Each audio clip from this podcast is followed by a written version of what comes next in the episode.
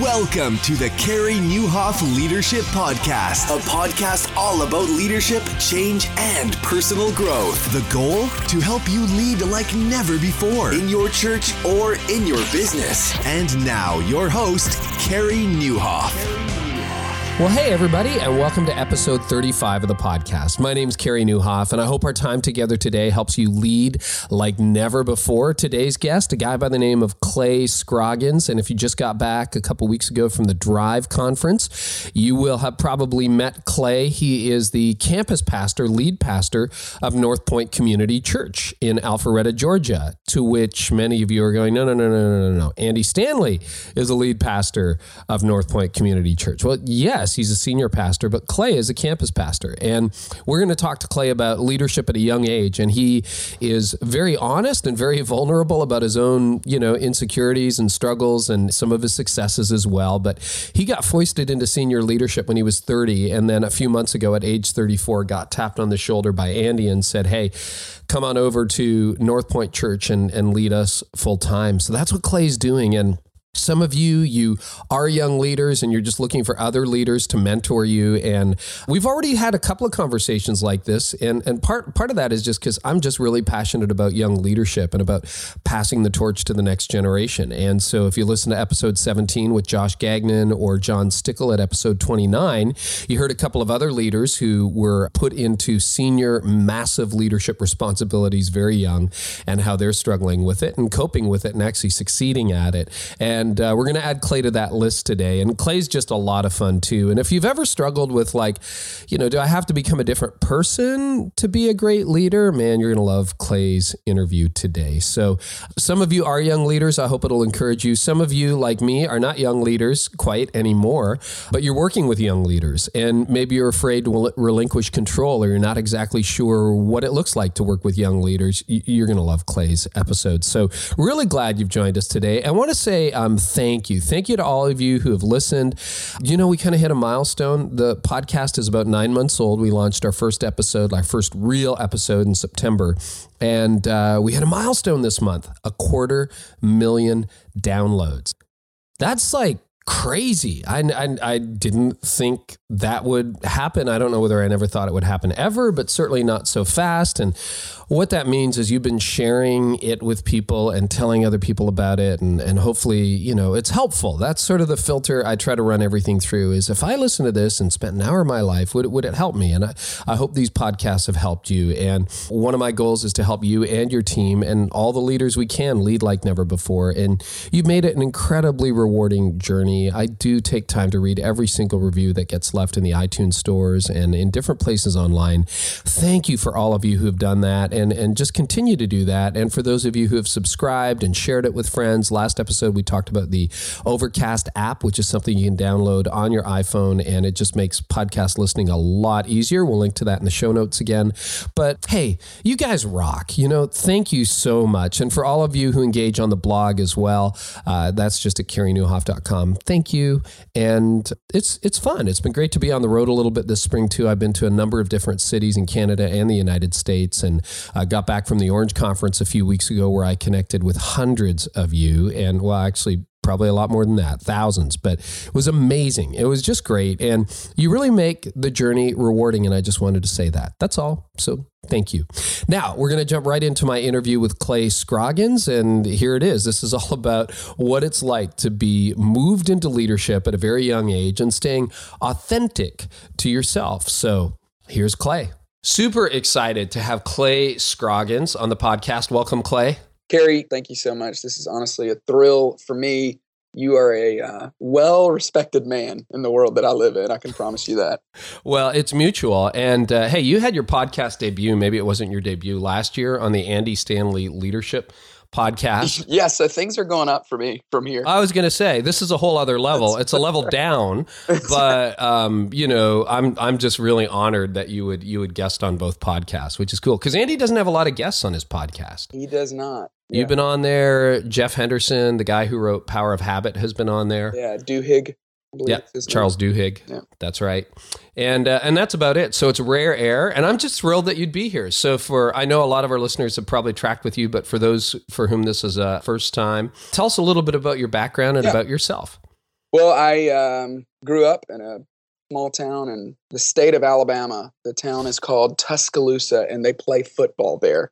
Sweet. And that's about it. So great, great childhood, great family, great parents. Uh, moved to Atlanta to go to Georgia Tech. I was uh, studied engineering at Georgia Tech, and while I was there, uh, began attending North Point just as a college student, and got connected with North Point Community Church and volunteered there. I was a high school small group leader.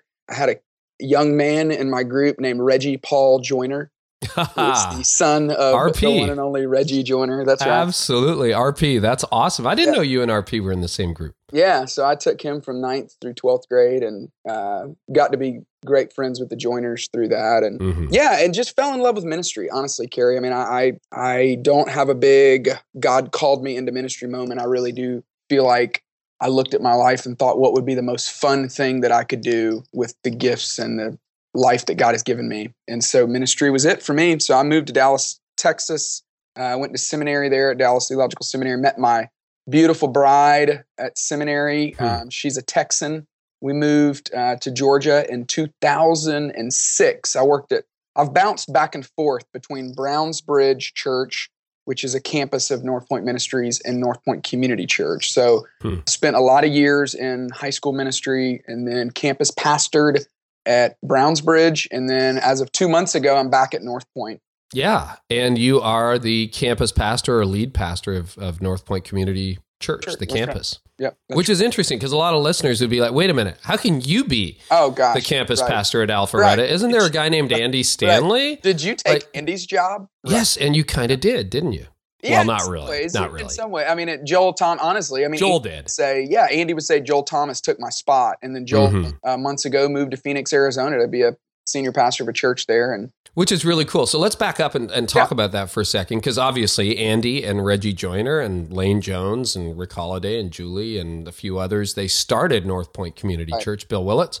And Andy was always the lead pastor. And then about what, 14 years ago, they started multi site. Yep. But Andy hung on as not only the lead pastor of North Point, but the campus pastor of the Alpharetta location of Sure. North Point until when did he when did he tap Joel on the shoulder and that ask him to step up? uh, that was four and a half years ago, probably. Yeah. So until five years ago, Andy was both the senior right. pastor, lead pastor of North Point, plus Right. the campus pastor.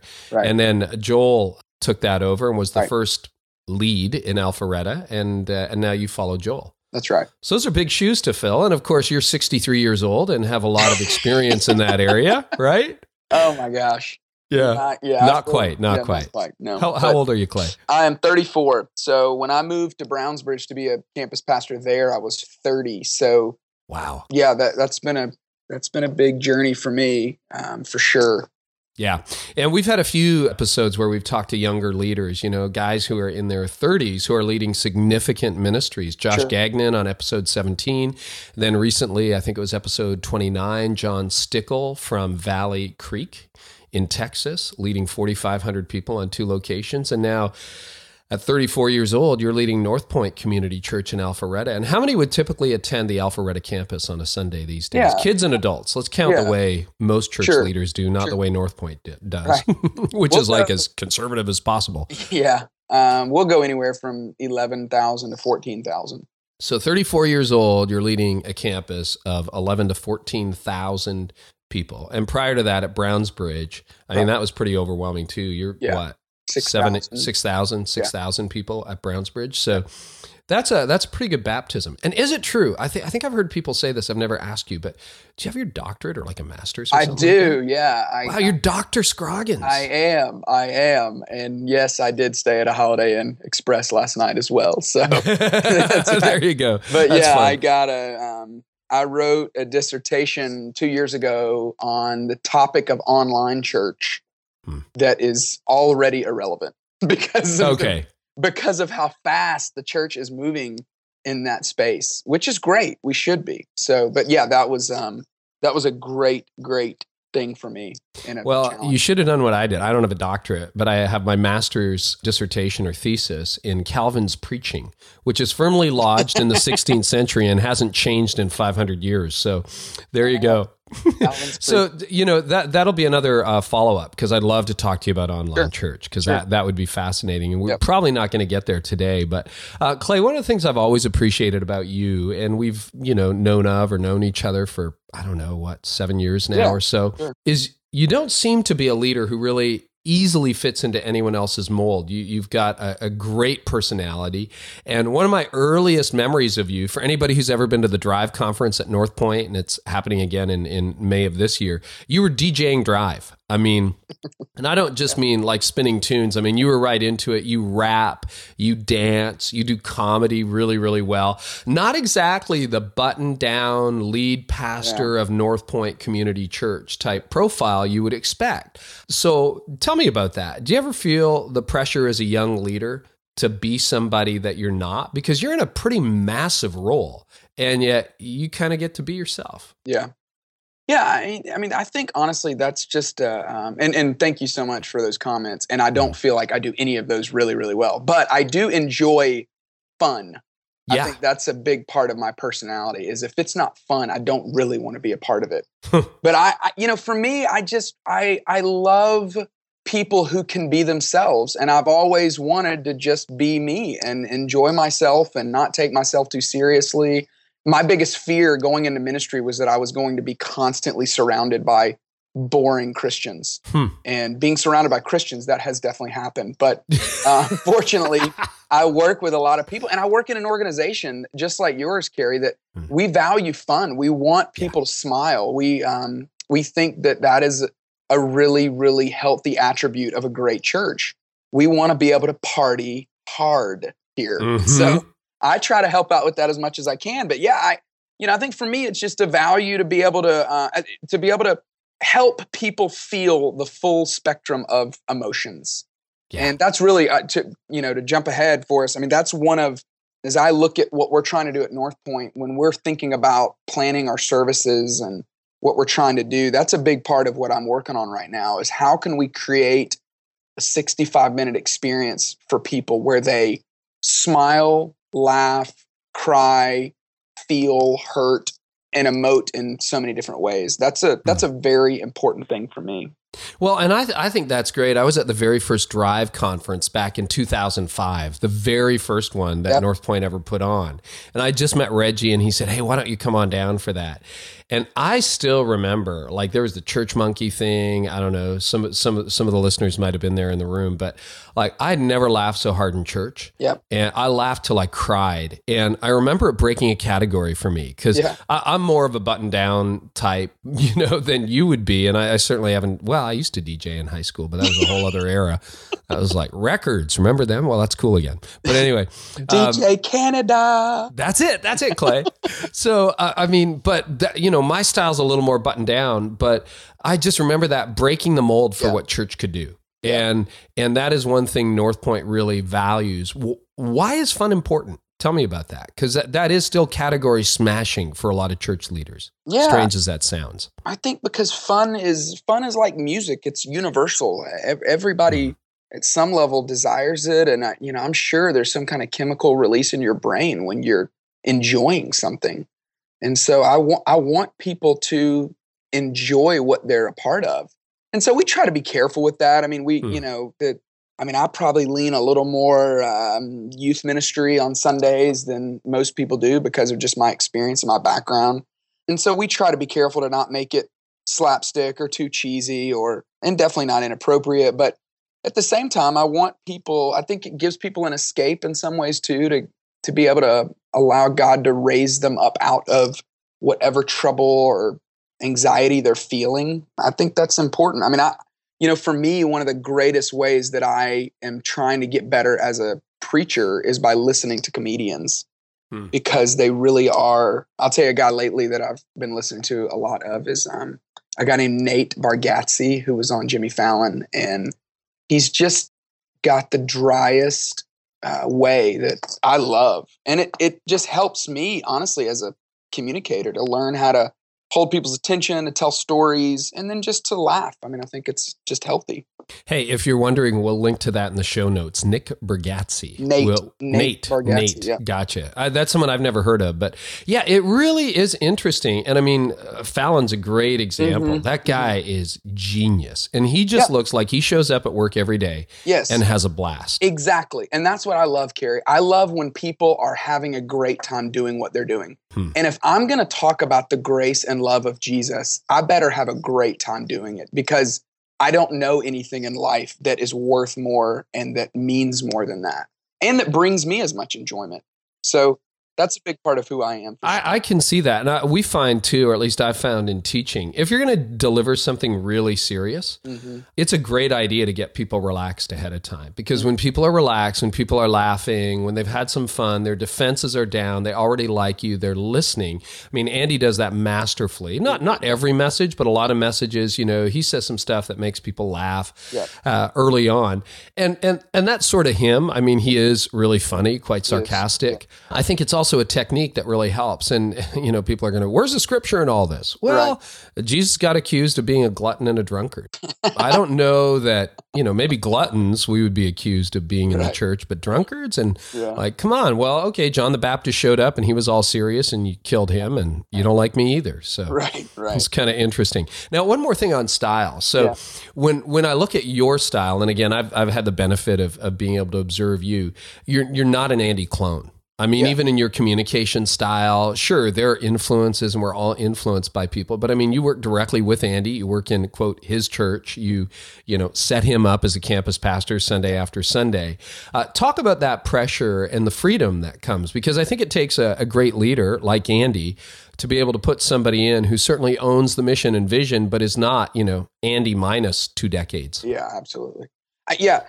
I'll tell you just one practice that I have adopted that I, I feel like does help me with that because it's I, I'm not immune to that. I mean, I I um obviously because I listen to him multiple times a week um, yes. and, and sit in meetings with him. I it is a great tendency of mine to mimic him, and I re- have so much respect for him. I mean, I Of course. no one has had more influence on me in ministry more than Andy Stanley. So of course, the natural pull for me is to mimic him, but I, I actually I try to be very intentional to not do that because I don't think that would be healthy for our church. But also, I want to be me.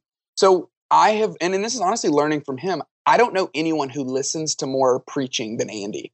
That Yeah. guy listens to more podcasts than anyone I've ever met. Somebody somebody told me, I mean somebody who would know told me it might be as many as dozens a week. Yes. Like Yes. I'm like yes. Okay, he gets Yes. more hours than I do then. Yes. Like I can't listen and work at the same time. So like but it's crazy. And he will listen to like unknown preachers and known preachers Oh, yeah. and He um he told me the other day. He said, uh, you know, I realized I haven't really listened to John Piper ever, and so I went back and listened to his last twelve messages. Are, you a cyborg? Who does that? good grief. But Wow. honestly, it's it's motivational for me, and it, and the, the great thing about it is the I think when you listen to one person and you fixate on one person, I think you naturally gravitate towards that style. But Right. when you make yourself listen to a lot of different voices, I think it actually helps you find your voice because of the diversity of what you're inputting. It actually helps you create your own voice in a way. So That's that's, such a good point. I mean, obviously, I listen to an awful lot of Andy. I don't think there's anything he's preached in the last decade that I've really kind of missed, right? And uh, and his keynotes and so on. But yesterday, I was on a Tim Keller marathon.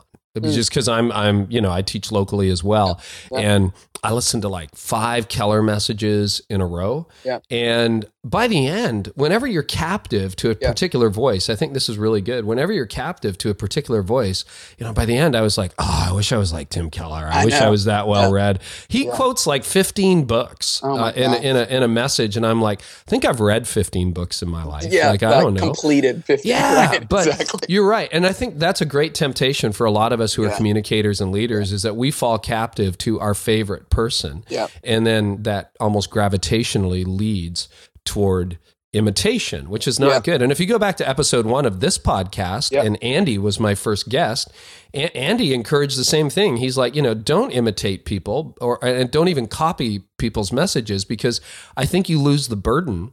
Yeah. Of, first of all, discovering the message for yourself, and secondly, you lose your voice and your identity in the process. Mm-hmm. And you know, Andy's not trying to be anyone else; he's trying to be Andy, and you're trying No. to be you, and I'm trying to be me. And That's right. that's great. Good point. Good point. So, 30 years old. Yeah. You get called, tapped on the shoulder to become the lead pastor of a church of like five, six, seven, eight thousand people.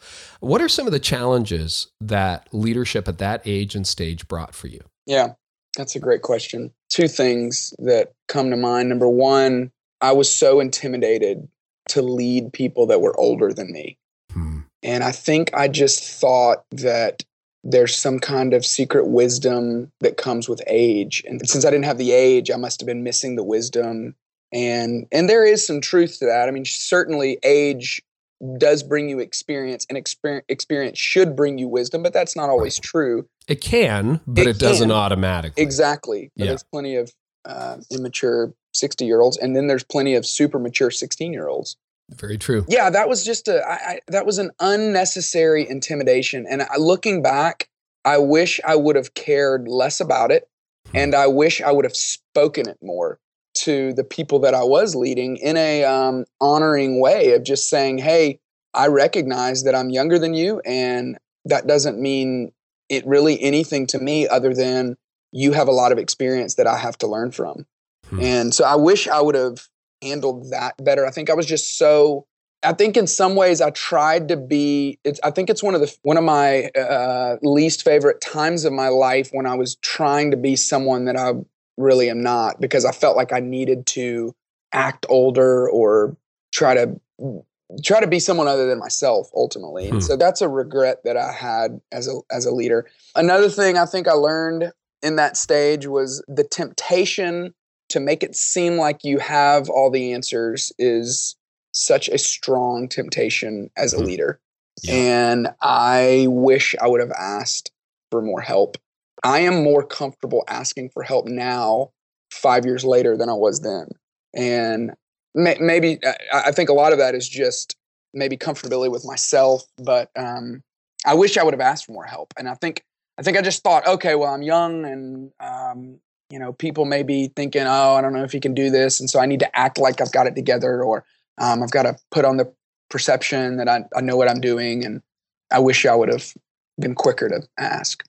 No, those are really good insights. I mean, it's funny. I, I took over senior leadership when I was 32, except it wasn't for 6,000 people. It was for six, like literally six. That's how big the church was. And so it was a bit of a different, you know, mega wasn't- church in Canada. yeah, it was, it was a mega church. It was, it was, is there a micro church? That's what I was leading. but, you know, I felt that like there was a 40 year age gap often between me and the leaders around the mm. table. So I did, I didn't struggle as much with the first, but I definitely struggled with the second. Mm. And the second was just like, I thought I had all the answers. I was 30 years old. I had this all figured out. You know, I'd been to law school. Oh my goodness. I had all the answers. Yeah. What did I learn? I don't know. I felt like I spent too much of my 30s having all the answers. And then, you know, I've spent most of my 40s trying to ask questions. And Yeah. I think that's really wise. And actually, people come alongside you a lot easier when you ask questions, right? And they're really grateful for it. And half the time, they know you don't know. Exactly. You're just telling them what they already know. Exactly. Mhm. yeah it, it builds so much trust and, and it's it's so counterintuitive because you think trust is built if i have it together and do the job but trust is actually built when you invite people in to help you do the job and Hmm. it, it is such a counterintuitive way to think about leadership from or at least for me it was i mean my my intuition was figure it out and make it seem like you know what you're doing when in truth i should have let people know hey i recognize i don't know and i'm inviting you in to help That's a really good principle. You know, what did you say? Trust is built when. yeah i think trust is built when you not not when you act like you have it all together trying to get the job Right. done but when you invite people in to help you do the job i i, I get That's so good. So you're 30 years old. You've been in leader, senior leadership now. I think you can call that, that campus pastor of a mega, mega church for four years. Do you think your generation, you'd be um, barely, you know, just on the, the edge yeah you're right on the edge between millennial and, and Gen X, right? Mhm. So a young Xer, an, an older millennial. sure But do you think your generation leads differently than boomers or Yeah. older Gen Xers? And if so, how or why not? Yeah, I think I, I don't I don't feel comfortable speaking on behalf of my generation. okay. Maybe you did four years ago, Yeah. but not anymore, right? I will tell you um, maybe some different. I will tell you some values that I have, and I don't know if these are different or not. But Right. Carey, I detest inauthentic leadership. hmm I detest anything that smells of BS. Yep. I would much rather you shoot me straight and tell me the real reason why we're doing this and ask me to get on board than to make up a reason that you think would appease me. Hmm. And I don't know if that's a trait of my generation, but I do know watching my grandmother's church, it feels so inauthentic. Right. And I, and I don't think it is. I think it's style, but yeah, because deep down they're not really liars, but there are things that maybe they say or do that just don't smack of 100% truth. Yes, I, I went to lunch with a local church pastor in our area, and he he's much much older than I am, and I wanted to reach across the table and grab his shoulders and shake him and say, "Will you talk to me just in a regular voice and not mm. the pastor voice?" and I, I don't know if that's a I don't know if that's true of my of our whole generation, but I just know that I love authentic leaders, leaders who are not okay with sin because I think sometimes we think, oh, authenticity means that I drink a lot of beer, or Right. authenticity means that I can cuss in my message, you know? No, I, I mean, I want someone who's righteous and holy and pure in heart, but I want someone who's real and who is going to tell me the truth. That that's ultimate, and, and who's going to be themselves and be the same on stage as off stage. And Well, it's interesting. You know, almost every generation alive right now has been sold to from the time That's that they were point. kids, right? Like even in the 50s, you were selling to mm-hmm. kids and families. But I mean, I don't know whether any generation has been more sold to, marketed to, or had more disposable income than 35s and unders right. today. And so you're used to seeing the pledge and then getting the product and seeing the gap. yeah, And, Yeah. and that's kind of how marketing Wow. and hype works. I wonder if, if that's part of that. And you know, uh, and and and then there's that assumption, right? If you go back into the tension that you talked about, that okay, now you're the leader, you know everything, Clay, and you can feel that that fake factor. I mean, they Yep. they you you can Google this if you want, but there's the imposter syndrome, yeah, and deep down we all think one day somebody's going to find me out. One day somebody's going to find Yep. out. I don't really know anything about leadership, and Yep. yeah, I, I lo- that's one of the things I love about millennials is there is no spin. It's like just don't spin it. Just Yep. tell me the truth. yeah. And and I think that's what I regret most about my the last four years of leadership for me is that it took me a couple years to feel comfortable to be me. But once I once I was, um, I am so much more comfortable now as a leader. I'm not. Uh, for instance, uh, let me give you a simple example of this. Right. Last night we had a meeting with what essentially our deacons, but we call them Sure. ministry team representatives. Yeah. There's about 100 people in the room, and it was it was my first meeting here at North Point leading that team. That was a Wednesday night, and then tonight we have a night of worship, so back to back nights, and that's Okay. very rare in our It world. is, yeah. It's We a simple model Yeah, of church. right, So we don't do a lot of programming. two nights a week. That's exactly. crazy. So one of the MTRs raised their hand two nights a week, right? So one of the one of the MTRs raised she raised her hand and she said, um, "Hey, this is at the very end of the meeting." She said, "This is a real challenge to have the night of worship the night after this MTR meeting because it's two nights for babysitting. I don't know that we can do that. Is there if if there's any way that you guys could not plan that next time, that would be great." hmm And you know, everything in me just wanted to say I'm so sorry and blush by it and, or brush by it. But I thought, you know what? I'm just going to tell this lady the truth, which I think she will appreciate, which is scheduling a night of worship in our world is extremely complicated because it's for the entire church. So we're having to Yeah. schedule around every other ministry area in our church, which is really challenging to do. So the MTR meeting bumped up against the night of worship, and that did not even that wasn't even a blip on our planning radar. Hmm. So of all the other things that no, I didn't say it that way, but I, I I just told her lovingly and kindly, hey, you know what? It is a real challenge to schedule those, and I can't promise you that it's not going to happen again because we just can't. We've got so much going on. We couldn't afford to account for the MTR meeting, and so it. And I think for, as I flip myself around, that's what I would want to hear. Um, I was at Yeah. we uh, we just had a Costco built in our area, which my gosh, I'm just elated about. And um, at this Costco, they don't do gelato, Carey, which no way really frustrates me because I love the Costco gelato. And I went a couple times and I thought, oh, well, maybe it's just not here yet, or maybe they haven't added it yet. And I finally asked one of the guys who worked over there, I said, hey, where's the gelato? When's it coming? And he said, oh, well, you know what? We realized that it's just not profitable. And so we're not putting it in any more of our new stores.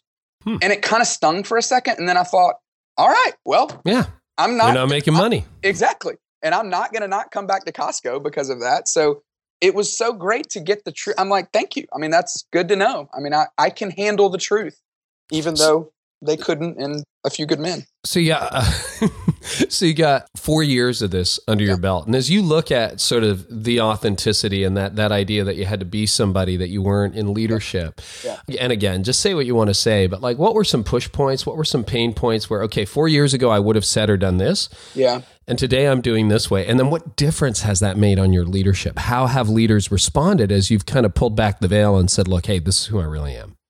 You know, I, I I really want to be liked. And mm. that is a struggle for me. And I need a, I honestly need a group probably to help me through it. But I think I just am more comfortable now with with, with the fact that there are some decisions that people are just not going to like.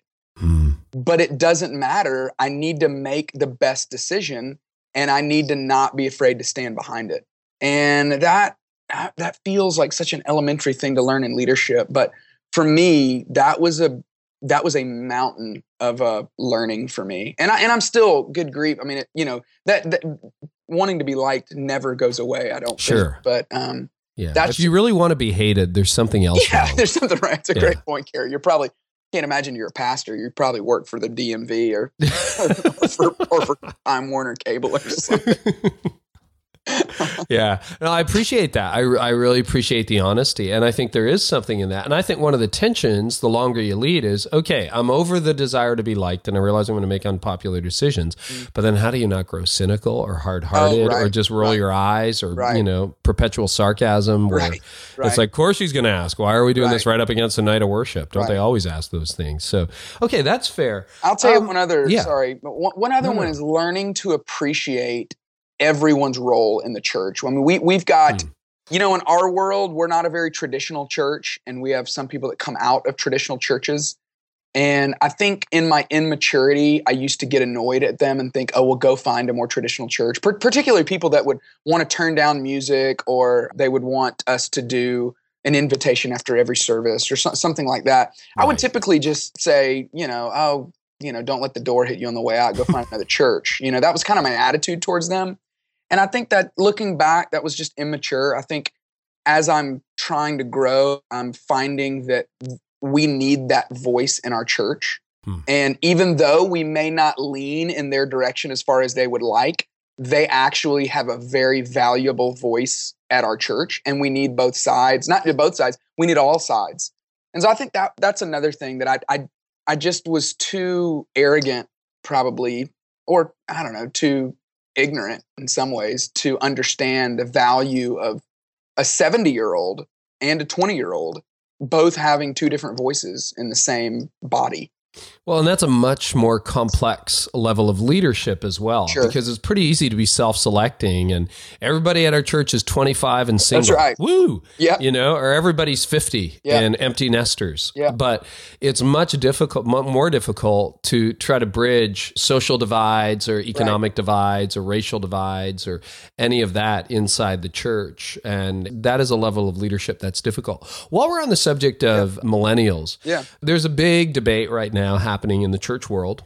And you could write a thesis about this, which could then be outdated in a year. Just you know, if you're looking for something to do right. about millennials in attractional church. Right. So North Point, uh, along with a handful of others, is the marquee of attractional church. And what I mean by that is, you know, it's not that North Point doesn't do mission. I mean, you have Global X and lots of community partners and sure. so on. But basically, we want to create an irresistible environment that people can invite their unchurched friends into. Yep. Attractional. That's yep. what it means.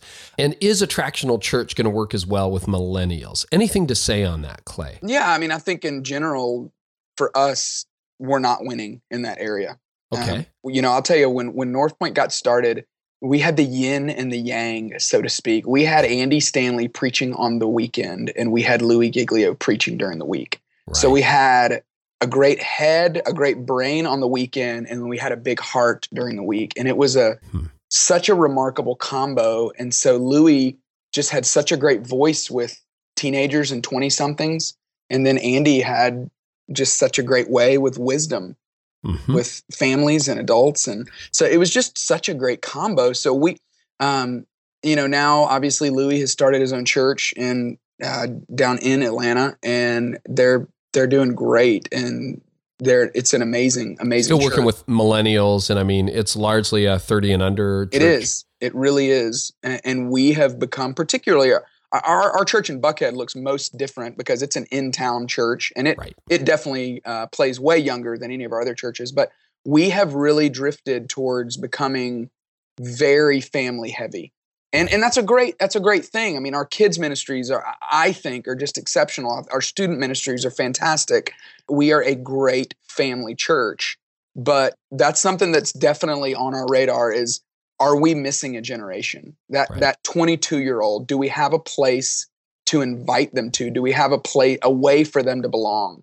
I mean, we are certainly asking those hard questions. I mean, that's real time this week for sure. Hmm having that dialogue around the oh leadership oh my team. gosh. Absolutely well and then there's the bigger question too right? Like when you look at churches that are effective in reaching millennials and i mean yep. north point has its share millennials as well but are we just actually keeping the church kids who grew up? Or what about that whole generation of unchurched millennials? Right. where are they going and who's really making a dent in that universe? And and then it gets even a little bit thinner doesn't it? Oh absolutely.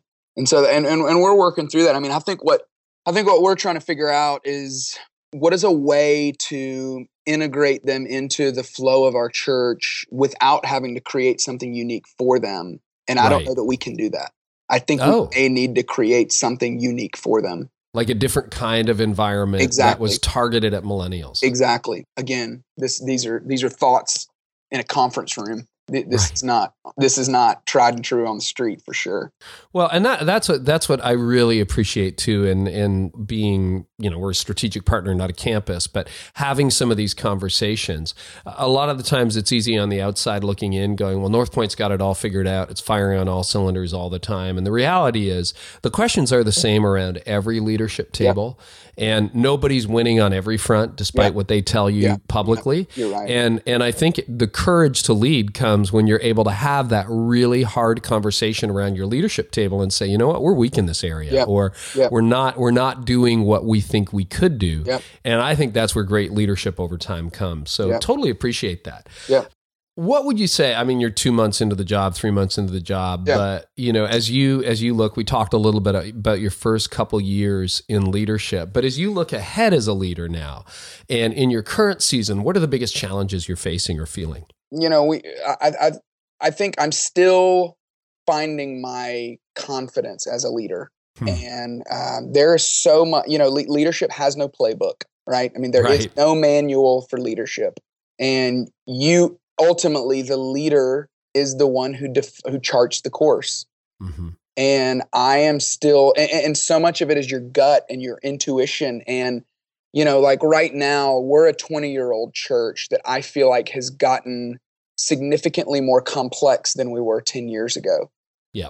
And that's because it's six locations and much bigger. And absolutely. Mm-hmm. And, and there are things that we can do now that we might should do now that we couldn't do 10 years ago that we probably didn't do because we couldn't do.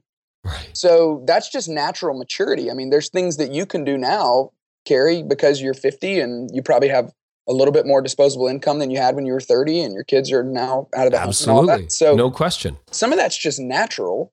And then some of it is additional unneeded complexity. So I'm working through that right now. And my gut says we're too complex. I don't have any hard data for that though. And so I'm trying to determine how um, ruthless or how uh, focused do I get on that issue when it's just my gut hmm. and it's not something that I can just prove with info? Because the other thing, you know, I, I mean, speaking of this meeting we had last night with all of our ministry team representatives, there's about 100 of them in the room. And I asked this question to them. Now, each one of them volunteers in one singular area And I ask them, do you feel like we've gotten too complex? And they look around and go, well, no, because I just right. work in my area. and My area is great, and I love what I do, and I love, I know why we do what we do.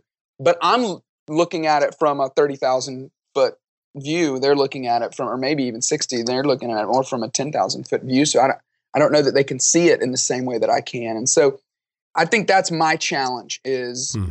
at what point do I feel comfortable and confident enough as a leader to go, you know what, I'm going to trust my gut, and I'm going to start making decisions based on what I think is the direction we need to head. Yeah. When you look back, do you find your gut's been fairly reliable?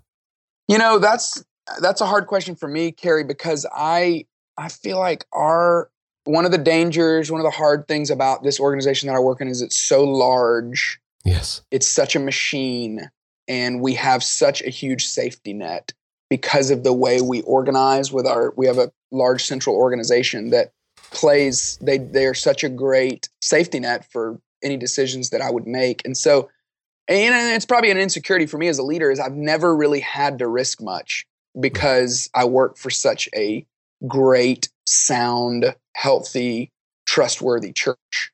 Yeah. So I don't you know, that's hard for me to even answer. No, no, that's fair enough. I mean, I look back on my 20 years of leadership and go, ah, sometimes I wish I trusted. I did my first decade just based on gut. Mm. I was like, I think we should do this. I think we should do that. Mm-hmm. And then, you know, you get some learned behaviors and you're right. like, oh, I probably shouldn't do that. I'm yeah. going to run all over people. But sometimes I look back and I'm like, you know what? Your gut's pretty trustworthy as a leader. If, if it points in the right direction, if you yeah. end up burning people, hurting people, you know, all that. It's yeah, it's it's it's a constant challenge. And then I think even for uh, listeners with much smaller churches, there is always that debate. I mean, if you're doing 150 people, like I mean, when we started Connexus, yeah. I started with nothing, not even a bank account. You know, the very first purchase was I needed a, a non-denominational computer. I went to the Apple store and bought one with my own money.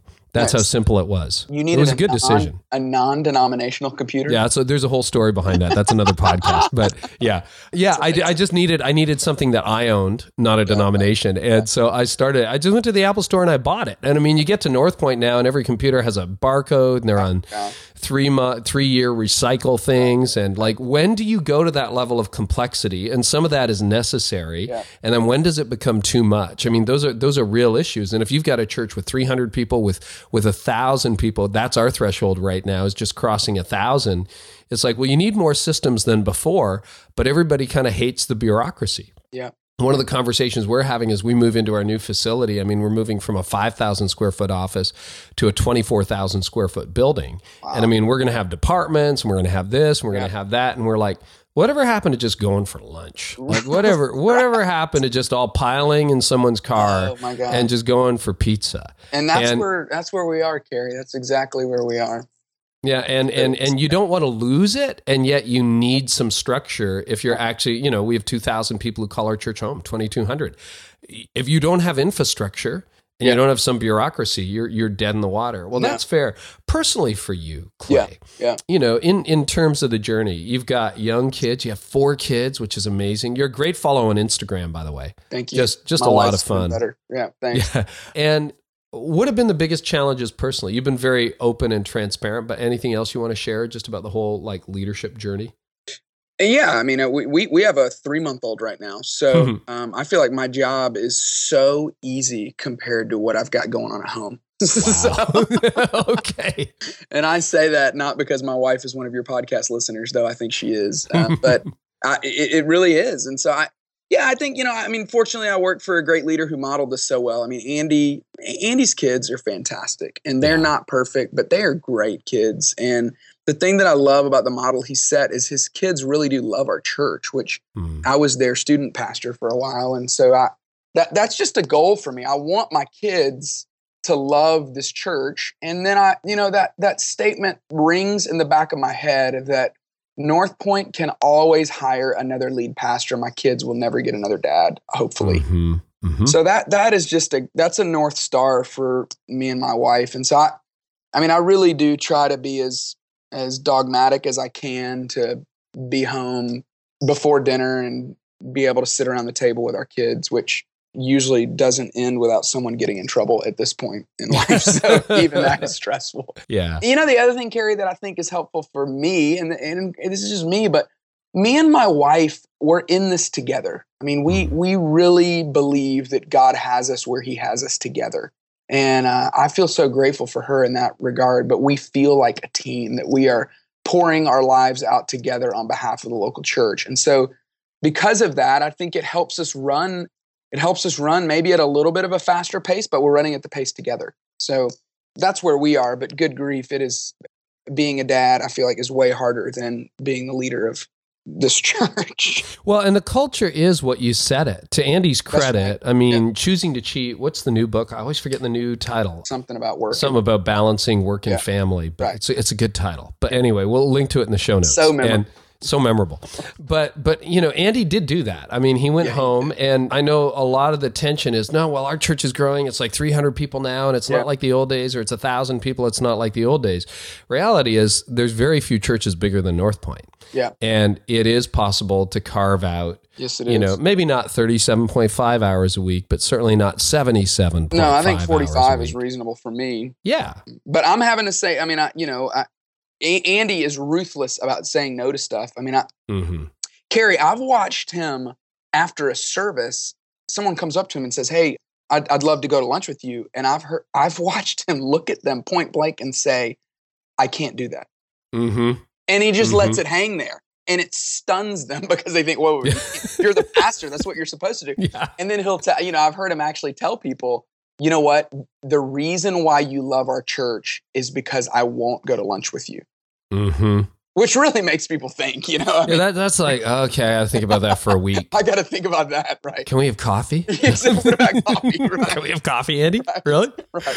Yeah. So I think yeah. I mean, he has set a model, and I, and I, you know, I my personality is so different than his. So I mean, anybody that comes up to me, I'm like, oh my gosh, let's totally go. You know, I'll send yeah, you yeah. schedule invite. You know, so well, and that's part of authenticity too, right? Like if you said that, it might actually, well, it might be clunky anyway, but like that isn't you. No. And so you've got to, you've got to figure that out. But yeah. I think there's a great book that our team is working through right now, our leadership team. I don't know that you've seen it. Uh, uh, it's called The Essentialist by Greg McKeown. Fantastic. It's the best book on saying no I've ever seen. I'll send you a copy. The Essentialist. Oh, no, no, that's not what it's called. It's called, see, I'm having book title trouble today. Essentialism. Essentialism. Essentialism. Even, Essentialism. even better. Yes, it's one word rather than two. And we'll link to it in the show notes. But it's a fantastic book. And uh, I'll make sure you get a copy, Clay. But it's really good on saying no. So if you struggle in that area. Okay. Last question for you before we connect on where people can connect with you, because I would never get away with not asking this question. Okay. So yep. you've worked with Andy now for almost 10 years in different capacities yep. on staff. If you had like three top lessons you've learned working directly with Andy, what, what would you say they are if you could pick two or three? Yeah, I'll tell you real quick. I, um, this little anecdotal story, but I, I was, um, I went to Monday, was sitting with him and we're at a restaurant in Alpharetta. And I mean, literally 12 people came up to him and said hello. And, yeah. and he was great with all of them. And I preached a series last month that was maybe some of the best response I've ever gotten to anything I've preached. And wow. I, I, got this comment a lot, which I was telling Andy about. They would say things like people would come up to me that have been here for a long time and they would kind of pat me on the head and mm-hmm. say, Boy, we have really watched you grow up and you are you are I thought we would never say this, but you are almost as good as Andy and it felt so patronizing to me. Yeah. But I know they meant it well, but it just felt so condescending and patronizing. So oh, I was telling him about that just to tell him how much, you know, how that bothered me. And I, I know he can relate because people say that. I mean, people that li- listen to his dad still say that to him. You're almost as good as Dr. Stanley. Exactly. Exactly. Right. And so we had just had this lady come up to us who said, um, she said, Hey, I just want to say hello to both of you. We started going to North Point three months ago. It has totally changed our life. She was like, I know that sounds like an overstatement, but I'm telling you, it's totally been such a huge thing for us. Her name was Andrea. I said, Andrea, what's your husband's name? She said his name's Håkan. He's Swedish. Wow. And I was like, wow, a Swedish guy and his wife and their three kids, nine, seven, and six at North Point, plugged in in the last three months. And I so I tell Andy that comment about the compliment people paid to me that was so condescending. And he said, he said, listen, he said, you need to ignore every single one of those comments. He said, You need to be thinking solely about Andrea and her husband Håkan, who do not care who Andy Stanley is. They don't care who you are. They're unchurched and they need to be connected into community and into a relationship with Jesus. And I just thought, for a guy who's been at this for as long as he is, his ability to stay disciplined and connected to and on mission in regards to us being a church that unchurched people love to attend, his tenaciousness towards that is it is so remarkable. So I think hmm. that's my favorite thing about him is he does not waver away from the vision that God put in his life or that God put in our church or however you That's amazing. So it really is. It, it's it's so great and so affirming and freeing for you as a leader because Oh, he God. doesn't want another Andy. No, he does not. He wants unchurched people to love the church. So Mhm. you know, more than he wants a platform, which is great. Second thing, Carey, he is such a good listener. Not not just personally, but uh, he in, in our leadership team meetings. My favorite thing about him is he will let us complain, talk about what's wrong, talk about the things we hate about our organization for as long as we would like. And and he does not get defensive and take offense. He just says, "We need to think through that." Wow, that's good to know that you feel that way. I mean, he's so good at just Mhm. letting people get that out. And it just creates a really healthy dynamic in meetings, I think, where we feel pretty comfortable to speak honestly about what's really going on. And so those are just two things that um, I really do love about working with him, for him. That's fantastic. So, Clay, I know there are some people who are going to want to track with you. Do you want to just share what the easiest way to do that is? Because now you're going to have all these lunch requests. Like, oh, I'm going to go have lunch with Clay. right. Yeah, you will love it. Uh huh. Yeah, I guess just on Twitter and Instagram. I'm just Clay Scroggins on both of those. Uh, my Cool. email is clay.scroggins at northpoint.org. You just gave away your email. I That's great. did, and I'd read my own email. I, I have not gotten to the point where I've passed that off yet. So I don't know. Awesome. I don't know when you get there in life, but I'm not quite there yet. so, uh, northpoint.org. That's our church's website as well. So, Uh, that that's amazing, Clay. Hey, every time we get together, it's amazing, and thank you so much for uh, pouring into the leaders listening today. hey, Carey, you pour into the local church so well, and this is your podcast, your blog. They are gifts to the church. So I just appreciate you. Thanks, man. Yep. What a great interview with Clay, wasn't that? And, and can you believe it? He gave away his email address, like for real. So there you go, Clay. You may regret this one day, but uh, I'm glad you did. And Clay is a super accessible, super fun guy. And if you don't follow him on social media, we'll link to his Twitter and his Instagram. I mean, he is a hoot and you can see how he spends a lot of time with his family with four kids and i mean he's he's just a great leader and a great friend. So clay thanks for being on the show and uh, all the links are in the show notes. Just go to careynieuwhof.com slash episode 35 and uh, next week we are going to come back talking to Thom Rainer. Tom is a blogger podcaster extraordinaire also the president and ceo of lifeway and tom and i are going to talk about why churches die. He has written a ton of books and uh, one of his recent books is Autopsy of a Deceased Church. And so I'm going to drill down with Tom on that. Like, how do you know if your church is dying? And and what are the characteristics of a dying church? And Tom and I have a great time talking. It was one of those podcasts where I think we probably talked for two hours and like an hour of it got recorded. But anyway, that's next week, episode 36 with Thom Rainer. Easiest way to make sure you catch every episode is to subscribe. Uh, we are still not charging for that. Probably never will. It's free. So just hit the subscribe button on your phone or wherever you listen to this. And can't wait to connect with you again next week. And and thanks so much for the milestone too. That that was just amazing. I mean, a quarter million downloads in nine months. That that's unreal. I mean, uh, thank you, thank you, because I kind of feel like this is our thing. I don't think this is my thing. I think this is our thing, and uh, you guys make it so amazing. So just thank you. And we'll do this again next Tuesday. And we'll see you then. And I really hope in the meantime, this has helped you and your team lead like never before. You've been listening to the Carey Nieuwhof Leadership Podcast. Join us next time for more insights on leadership, change, and personal growth to help you lead like never before.